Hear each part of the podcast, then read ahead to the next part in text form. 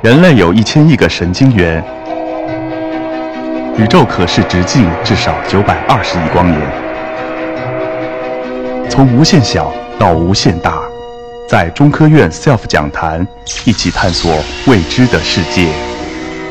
本节目由中科院 SELF 讲坛出品，喜马拉雅独家播出。多落。那么第二个呢？我们为了要做第二个实验，就是所谓的纠缠，我们要在卫星上面产生一个量子堆，要把它发到两个相隔一千多公里的地面站。我们要一堆二，这个事也是全世界没做过的。当时也举了一个例子，这个难度相当于什么呢？我坐在飞机上，我拿着硬币一个一个往下扔，然后要扔到地面这么大一个储蓄罐里面。储蓄罐有很细的这个投币口，你这个硬币还得投进去，相当于我这个状态才能检测出来。哎，这样我们就做到了。第二个最难的就是说，一个一个光子这么小的光子，到底你能灵敏度要多高？呃，开始我们也给领导汇报了，说我们探测的光子是十乘十的十九次方多少多少。他说对不起，这个你们科学家、你们技术团队都可以讨论，公众听不懂。好，那我们就得让大家听得懂的，我们进行了计算。我地面一个望远镜，现在我们检测到天上来的一个一个光子，这个灵敏度相当于多少呢？相当于。目前，如果有一个人在月球上面画一根火柴，它的燃烧，我地面望远镜能看到，我就能抓住一个一个光子。所以，这个推到以后，我们自己也想，哎呦，我们挺伟大的，这么弱的光我们都能看到。好，那么有了这个以后呢，我们就在全球可以建立一个卫星的网络，然后可以把这个密钥呢从一个地方发到另外一个地方。所以大家看一下，我们当时做的时候呢，我们在地面设计了五个地面站，其中四个是做接收的，那么一个在新疆，一个在呃青海的德令哈，一个在那个云南的丽江。那么为什么说你们说要做那么多干什么呢？有道理的，因为我们要做第二个实验，所以它的能做实验，卫星必须飞过两个地面站之间，我才能做实验。这个能做实验的时间是非常短的。所以做科学实验讲要创新，要发现没发现的东西。但是我做工程来说，我要保险，我要确保成功。所以呢，我们当时就设了新疆和德令哈一对是可以做实验的，德令哈和丽江一对也是可以做实验的。这样我们的保险系数就提高了一倍。同时呢，我们又在北京要设一个地面站，为什么呢？我们要做地面的密码传递、保密通信的实验，那么北京是我们的首都，自然而然这个指令要从那边发出来，所以我们北京有专门一个站。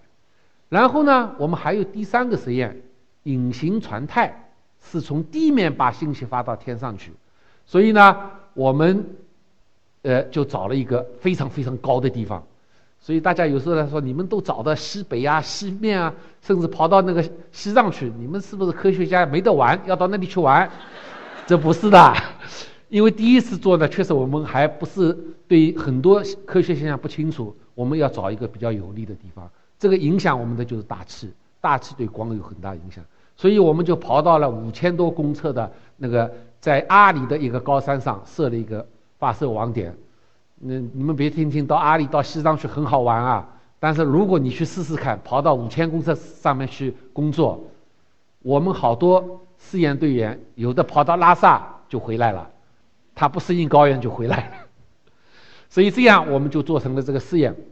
所以呢，到我们二零一七年，二零一七年的初，我们基本上就做完了实验，三个实验我们变成了三篇论文。那么一篇发表在《Science》里面，那么它是作为一个封面文章，就是一千两百公里的纠缠分发，确确实实验证了在一千多公里这种纠缠现象是存在的，所以不要争了。当然，现在已经又有人提出了，你能不能更远？然后呢，后面一个密钥分发和这个隐形传态，我们都发在八月份的《Nature》杂志里面。当时这个发出来三篇文章出来，在国际上是非常引起轰动的。前段时间从《Science》杂志传回来的消息，《Science》杂志每年都要评选一篇最佳论文，只有一篇，我们非常荣幸，我们这篇一千两百公里纠缠分发的论文被评为了二零一七年的最佳论文。好，那么大家说了，就是还做了什么呢？确实也有我们上去以后，也有一些呃不理解的人说你们这个没用，到底干什么？哎，我们这个科学实验，我们现在向全世界开放。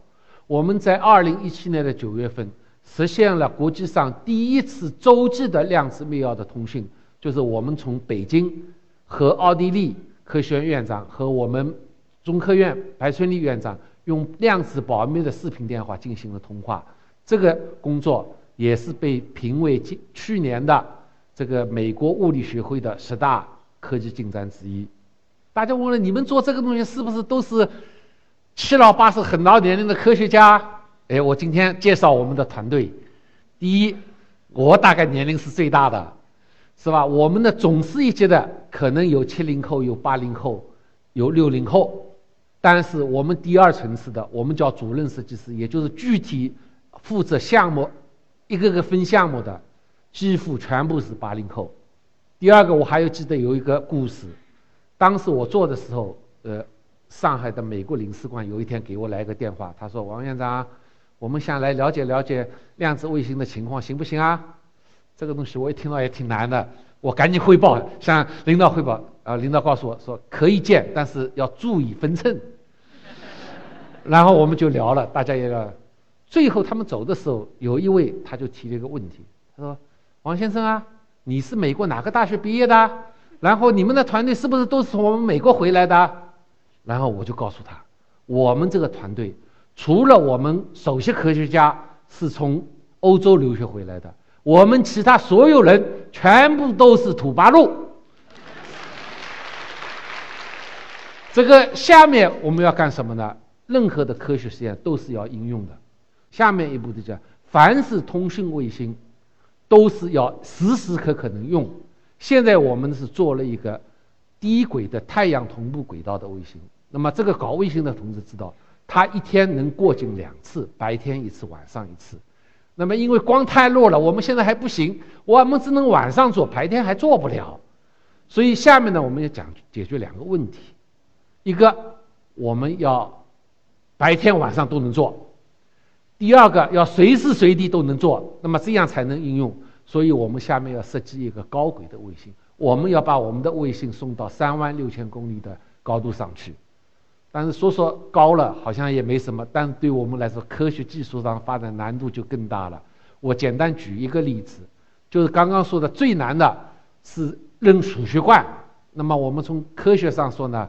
我们是大概现在是一到两个微弧度的精度，我们要跑到三万六千公里上去，我这个指标差不多还要提高一个数量级，所以下次就不是扔硬币了，那我可能要像什么扔纽扣，比纽扣还小，这越来越小，所以这个有非常多的难度。但是呢，这个我们在国家支持下已经在准备了。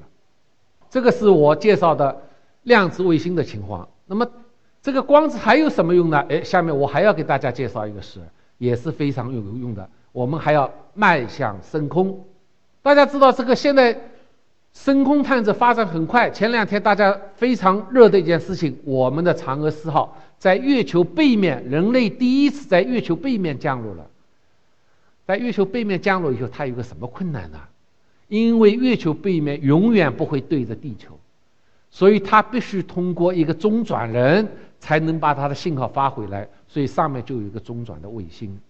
然后我也可以给大家透露，在二零二零年或者最晚到二零二一年，我们要探测火星。那么探测火星是月球是三十八万公里，到火星是多少呢？将近六千万公里。所以我们的团队也参加了这个工作。当时呢，我们给他设计了一个非常好的仪器，成像光谱分辨率很高，空间分辨率很高。然后科学家告诉我，王院长不行的，你这么高是很好，但是我信息传不回来，因为这么远了，我每次只能传一点点。所以现在最时髦的一个就是激光通讯，用激光的办法把它传回来。